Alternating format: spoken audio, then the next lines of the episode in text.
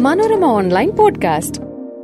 നമസ്കാരം. ഞാൻ മലയാള മനോരമയുടെ തിരുവനന്തപുരം ബ്യൂറോയിൽ നിന്ന് സുജിത് നായർ. മനോരമ ഓൺലൈന്റെ ഓപ്പൺ മോഡ് പോഡ്കാസ്റ്റിലേക്ക് ഒരിക്കൽ കൂടി എല്ലാവർക്കും സ്വാഗതം. കേരളത്തിലെ സോഷ്യലിസ്റ്റ് പ്രസ്ഥാനത്തിൽ നാടകീയമായ ചലനങ്ങൾ വീണ്ടും സംഭവിച്ചുകൊണ്ടിരിക്കുന്നു. കഥാനായകൻ കേരളത്തിലല്ല കർണാടകയിലാണ്. എസ് ടി ദേവഗൌഡെ മുൻ പ്രധാനമന്ത്രിയും ജനറൽ എസ് ദേശീയ അധ്യക്ഷനുമായ ദേവഗൌഡയുടെ പുതിയ രാഷ്ട്രീയ നീക്കമാണ് കേരളത്തിലും വലിയ വാർത്തകൾ സൃഷ്ടിക്കുന്നത്. ദേവഗൌഡ ദേവഗൌഡ എസ് ടി ദേവഗൌഡ മുൻ പ്രധാനമന്ത്രി ഞാൻ പറഞ്ഞതുപോലെ അദ്ദേഹം അദ്ദേഹത്തിന്റെ നേതൃത്വത്തിൽ ജനതാദൾ കർണാടകയിൽ ബി ജെ പിയുമായി സഖ്യത്തിന് തീരുമാനിച്ചിരിക്കുകയാണ്. ലോക്സഭാ തെരഞ്ഞെടുപ്പ് ലാക്കാക്കിയാണ് ഈ നീക്കം. പ്രത്യക്ഷത്തിൽ ജനതാദൾ എസ് എൻ ഡി എയുടെ ഭാഗമായി കഴിഞ്ഞിരിക്കുകയാണ് അവിടെ. കർണാടകയിൽ എന്ന് പറയുമ്പോൾ കർണാടകയിലാണ് പ്രധാനമായും ജനതാദൾ എസിന് സാങ്കത്യമുള്ളത്. ദേശീയ തലത്തിൽ പ്രവർത്തിക്കുന്ന പാർട്ടിയാണെങ്കിലും കർണാടകയിലും കേരളത്തിലുമാണ് ജനതാദൾ എസിന് ബലമുള്ള രണ്ട് രണ്ട് സംസ്ഥാനങ്ങൾ. അതിൽ കർണാടകയിലെ തീരുമാനം സ്വാഭാവികമായിട്ടും കേരളത്തിലും പ്രതിസന്ധികൾ ഉണ്ടാക്കി. അത് വലിയ തലത്തിൽ ഇപ്പോൾ കേരളത്തിൽ ചർച്ച എൽ ഡി എഫിലും രാഷ്ട്ര കേരള രാഷ്ട്രീയത്തിലാകെ തന്നെയും അത് വലിയ ചർച്ചകൾക്ക് കാരണമായിരിക്കുകയാണ്. കഴിഞ്ഞ നിയമസഭാ തെരഞ്ഞെടുപ്പിന് ശേഷം തന്നെ ഗൗഡ കർണാടകയിൽ ബി ജെ പിയുമായി അടുക്കുന്നു എന്നുള്ള ശ്രുതി ശക്തമായിരുന്നു. ചർച്ചകൾ നടന്നു. ദേശീയ തലത്തിലും സംസ്ഥാന തലത്തിലുമൊക്കെ ഗൗഡയുടെ പാർട്ടി ഗൗഡ തന്നെ നേരിട്ട് പ്രധാനമന്ത്രി അടക്കമുള്ളവരെ കണ്ടു. പക്ഷേ അപ്പോഴൊക്കെ ഒരു സ്ഥിരീകരണം അദ്ദേഹം നൽകിയിരുന്നില്ല. കേരളത്തിലെ നേതാക്കൾക്ക് പറഞ്ഞു നൽകാനുള്ള ചില പഴുതുകളൊക്കെ അദ്ദേഹത്തിന്റെ പ്രതികരണങ്ങൾ ഉണ്ടായിരുന്നു. ജനറൽ എസ് എസ് എന്നാൽ സെക്യുലർ എന്നുമാണ് മതപരിപേക്ഷ നിലപാടാണ് അവർ അവരുടേതെന്നാണ് അവരുടെ പാർട്ടിയുടെ പേരിൽ തന്നെ അവർ അവകാശപ്പെടുന്നത്. അങ്ങനെയുള്ള പാർട്ടി ബി ജെ പിയുമായി ഒരു ചങ്ങാത്തത്തിന് പോകില്ല എന്നൊക്കെയുള്ള പ്രതീക്ഷ പുലർത്തിയവരുണ്ടായിരുന്നു. ഇതോടെ തന്നെ അത്തരം സൂചനകളൊക്കെ നൽകിയിരുന്നു. കഴിഞ്ഞ അവരുടെ ദേശീയ പീനം തീരുമാനിച്ചത് ബി ജെ പി വിരുദ്ധ കോൺഗ്രസ് ഇതര പാർട്ടികളുമായി യോജിച്ച് പ്രവർത്തിക്കാനാണ് കഴിഞ്ഞ പ്ലീനം തീരുമാനിച്ചത്.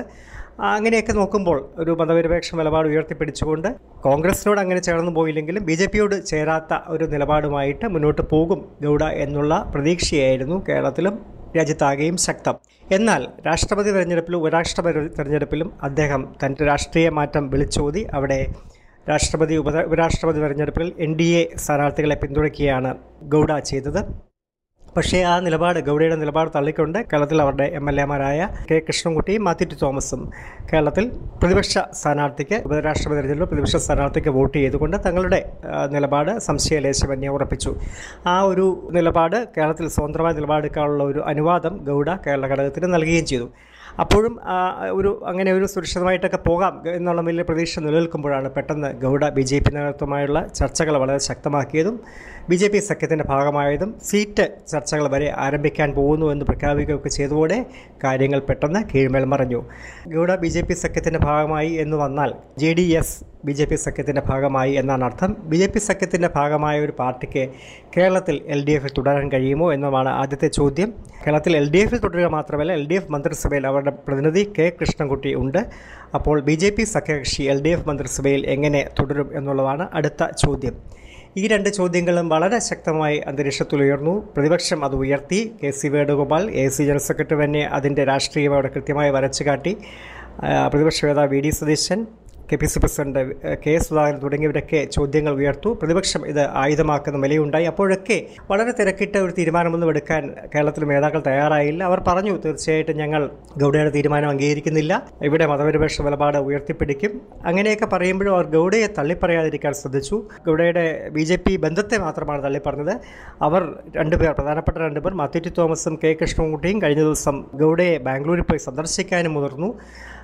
വേർപിരിയുകയാണെങ്കിൽ അത് അന്തസ്സോടെ വേർപിരിയാൻ വേണ്ടിയാണ്. അങ്ങനെ പോയി കണ്ട് ഇത്രയും നാൾ ദീർഘകാലമായി ഒരുമിച്ച് പ്രവർത്തിച്ചതല്ലേ അതിനുശേഷം വേർപിരിയാൻ വേണ്ടിയാണ് എന്ന് കണ്ടു പറയാൻ വേണ്ടിയാണ് എന്നുള്ള ന്യായമാണ് അവിടെ പറഞ്ഞത്. അവിടെ പോയും തങ്ങളുടെ നിലപാട്. അതായത് പാർട്ടി കേരളത്തിൽ എൽ ഡി എഫിനൊപ്പം തന്നെ നിൽക്കും ബി ജെ പിയോടുള്ള ഒരു ബന്ധത്തിനുമില്ല ദേശീയ പ്ലീനം തീരുമാനിച്ചതും അതുതന്നെയല്ലേ എന്നൊക്കെയുള്ള ചോദ്യങ്ങൾ ഉയർത്തി അവർ തിരിച്ചു പോന്നു.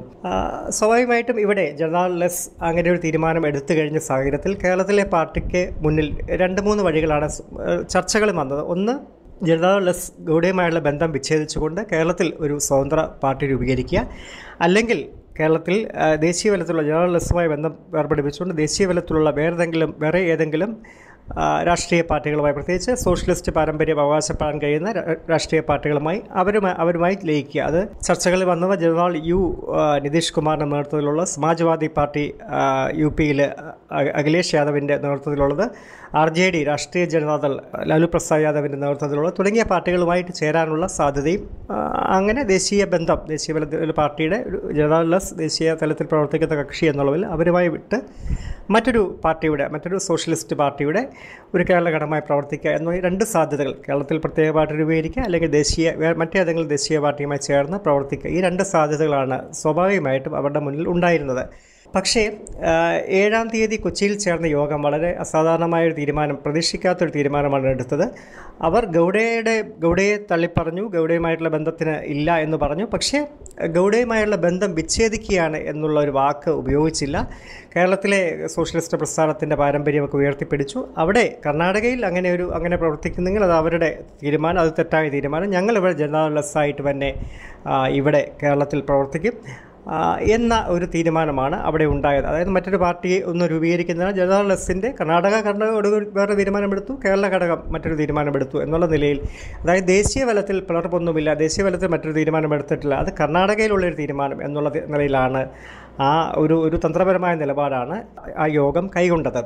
പക്ഷേ കർണാടകയിൽ തീരുമാനം എന്ന് പറയുമ്പോൾ തന്നെ ജനറൽ എസിന്റെ ദേശീയ അധ്യക്ഷനാണ് ഈ തീരുമാനം പ്രഖ്യാപിച്ചിരിക്കുന്നത്. സംസ്ഥാന അധ്യക്ഷനല്ല എന്നുള്ളതാണ് ഒരു ഒരു കാര്യം. രണ്ടാമത് ഗൗഡ ആണ്. ഗൗഡയുടെ പാർട്ടിയാണ് ജനറൽ എസ് എന്നുള്ളത് വളരെ പ്രകടമാണ്. ഗൗഡയും കുമാരസ്വാമിയുമാണ് ആ പാർട്ടിയുടെ പാർട്ടിയെ നയിക്കുന്നത്. അവരുടെ കയ്യിലുള്ള പാർട്ടിയാണ്. ആ രണ്ടുപേരും എൻ ഡി എയുടെ ഭാഗമായി കഴിഞ്ഞാൽ പിന്നെ എന്ത് ജനതാ ലെസ് എന്നുള്ള ചോദ്യം അത് കേരളത്തിന് എന്താണ് അതിൽ പ്രസക്തി എന്നുള്ള ചോദ്യം ഗൗഡ അവിടെ ബി ജെ പി അമിത്ഷായുമായിട്ടും പ്രധാനമന്ത്രിയുമായിട്ടും ഒക്കെ ബന്ധം സ്ഥാപിച്ചുകൊണ്ട് അവരുടെ നേതൃനിരയിൽ നിൽക്കുമ്പോൾ അതിന്റെ കേരളത്തിലെ നേതാക്കൾ എങ്ങനെ മതനിരപേക്ഷ ചേരിയുടെ ഭാഗമായി നിൽക്കാൻ കഴിയും എന്നുള്ള ചോദ്യം ഇതൊക്കെ എൽ ഡി എഫിലും ആ പാർട്ടിയിൽ തന്നെയും ശക്തമായിരുന്നു. പക്ഷേ അതിന് എതിര് അത് അതിന് അതിന് വ്യത്യസ്ത നിലപാട്. അതായത് ഇക്കാര്യത്തിൽ തിരക്കിട്ട് മറ്റൊരു തീരുമാനമെടുക്കാൻ കഴിയില്ല എന്നുള്ള നിലപാട് എടുത്തതിൽ ജനറൽ എസ് തന്നെ തുടരാൻ നമുക്ക് നോക്കാം എന്നുള്ള നിലപാട് രൂപീകരിച്ചവൽ കൃഷ്ണൻകുട്ടിക്കും മന്ത്രി കെ കൃഷ്ണൻകുട്ടിക്കും മാത്യു തോമസിനും പ്രധാനപ്പെട്ട പങ്കുണ്ടായിരുന്നു. അതിന് കാരണം മറ്റൊന്നല്ല ഇവർ രണ്ടുപേരും എം എൽ എമാരാണ്. ഇവർക്ക് പുതിയ ജനപ്രാതിനിധ്യ നിയമ നിയമത്തിന്റെ ഭേദഗതി അനുസരിച്ച് ഇവർക്ക് മറ്റൊരു പാർട്ടിയിൽ അംഗമാകാൻ കഴിയില്ല. അതായത് ഏത് ചിഹ്നത്തിലാണോ അവർ ജയിച്ചത് ആ പാർട്ടിയുടെ ഭാഗമായിട്ട് അവർ നിൽക്കണം. ആ പാർട്ടി മുഴുവനായി തന്നെ മറ്റൊരു പാർട്ടിയിൽ പോയി ലയിച്ചാൽ കുഴപ്പമില്ല. പക്ഷേ അതല്ലാതെ അതിലെ ഒരു ഘടകം ഒരു കേരള ഘടകത്തിനോ അല്ലെങ്കിൽ ഏതെങ്കിലും ഒരു സംസ്ഥാന ഘടകത്തിനോ അല്ലെങ്കിൽ അതിലെ ഒരു വിഭാഗത്തിനോ അതിൽ ഇനി അവർ ഭൂരിപക്ഷമായിക്കൊള്ളട്ടെ ന്യൂനപക്ഷമായിക്കൊള്ളട്ടെ അവർക്ക് മറ്റൊരു പാർട്ടിയിൽ പോയി ലയിച്ചാൽ അവർക്ക് അയോഗ്യതാ പ്രശ്നം കൂറുമാറ്റ നിരോധന നിയമം അവർക്ക് പ്രാബല്യത്തിൽ വരും ബാധകമാവാം.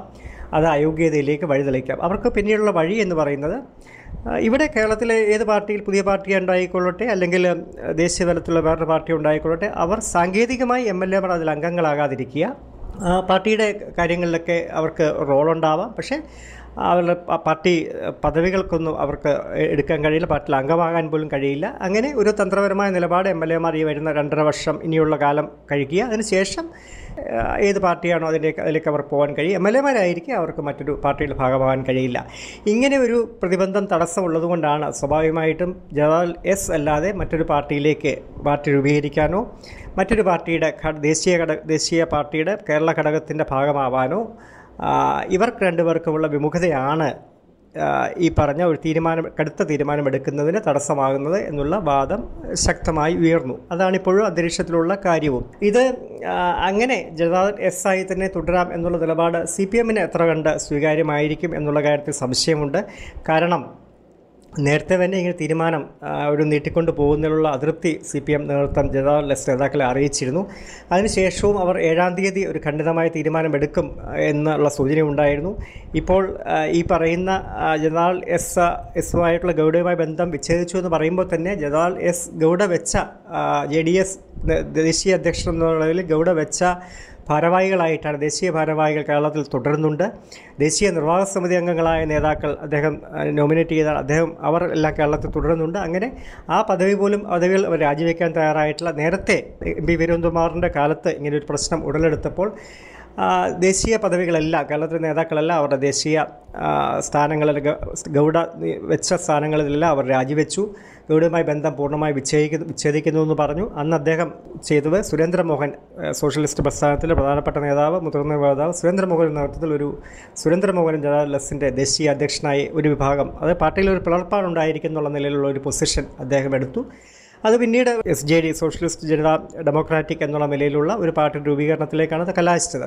പക്ഷേ ഇപ്പോൾ ഇവിടെ അതിൽ നിന്ന് വ്യത്യസ്തമാണ് ജനറൽ എസ് ആയി തന്നെ നിൽക്കാനാണ് അവർ താല്പര്യപ്പെടുന്നത്. കേരളത്തിലെ പ്രധാനപ്പെട്ട നേതാക്കളും അതിലൊരു വിഭാഗം നേതാക്കളും താല്പര്യപ്പെടുന്നത്. എന്നാൽ അതിന് ശക്തമായി എതിർക്കുന്ന അങ്ങനെ നിലനിൽക്കാൻ കഴിയില്ല അങ്ങനെ മുന്നോട്ട് പോകാൻ കഴിയില്ല എന്ന് വാദിക്കുന്ന ഒരു വിഭാഗവും ജനതാദൾ തീർച്ചയായിട്ടുമുണ്ട്.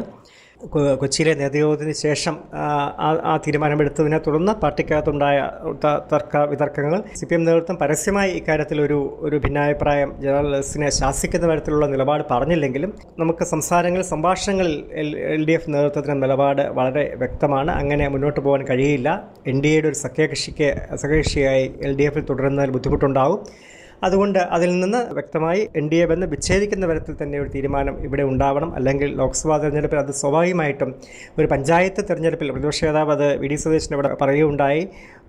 പുതുപ്പള്ളി തെരഞ്ഞെടുപ്പുമായി ബന്ധപ്പെട്ട് ആ സമയത്ത് പുതുപ്പള്ളിയുടെ കീഴിൽ വരുന്ന പുതുപ്പള്ളി മണ്ഡലത്തിന്റെ കീഴിൽ വരുന്ന ഒരു പഞ്ചായത്തിൽ ബി ജെ പി ബന്ധം കോൺഗ്രസ് തയ്യാറായി എന്ന് പറഞ്ഞ് വലിയ പ്രചാരണം അഴിച്ചുവിട്ടവർ. കേരളത്തിൽ ഇപ്പോൾ ദേശീയ സംസ്ഥാന തലത്തിൽ തന്നെ ഒരു ഒരു ബി ജെ പി സഖ്യത്തിന്റെ ഭാഗമാകുന്നു. അങ്ങനെ അത് എത്ര കാർഡ് ശരിയാണ് എന്നൊക്കെയുള്ള ചോദ്യം ബി ഡി സതീശൻ ഉയർത്തി. ഇങ്ങനെയൊക്കെയുള്ള ചോദ്യങ്ങൾ നിൽക്കുമ്പോൾ മറ്റൊരു വരുമാനത്തിലേക്ക് രാഷ്ട്രീയമായി വ്യക്തതയുള്ള രാഷ്ട്രീയമായി കേരളത്തിലെ എൽ ഡി എഫ് രാഷ്ട്രീയത്തിന് സി പി എം മുന്നോട്ട് വയ്ക്കുന്ന രാഷ്ട്രീയത്തിനൊക്കെ ഒരു അസൗകര്യപ്രദമായ ചോദ്യങ്ങൾ ഉയർത്തുന്നത് ഒഴിവാക്കുന്ന ഒരു തീരുമാനത്തിലേക്ക് ജനറൽ എസിന് തീർച്ചയായിട്ടും എത്തേണ്ടി വരും. ഈ വരും ദിവസങ്ങൾ ഇക്കാര്യത്തിൽ കൂടുതൽ വ്യക്തത നമുക്ക് പ്രതീക്ഷിക്കാം. കൂടുതൽ അപ്ഡേറ്റുകൾ കൂടുതൽ വിശേഷങ്ങളൊക്കെയായി വീണ്ടും കേൾക്കാം. Till then good bye Manorama online podcast.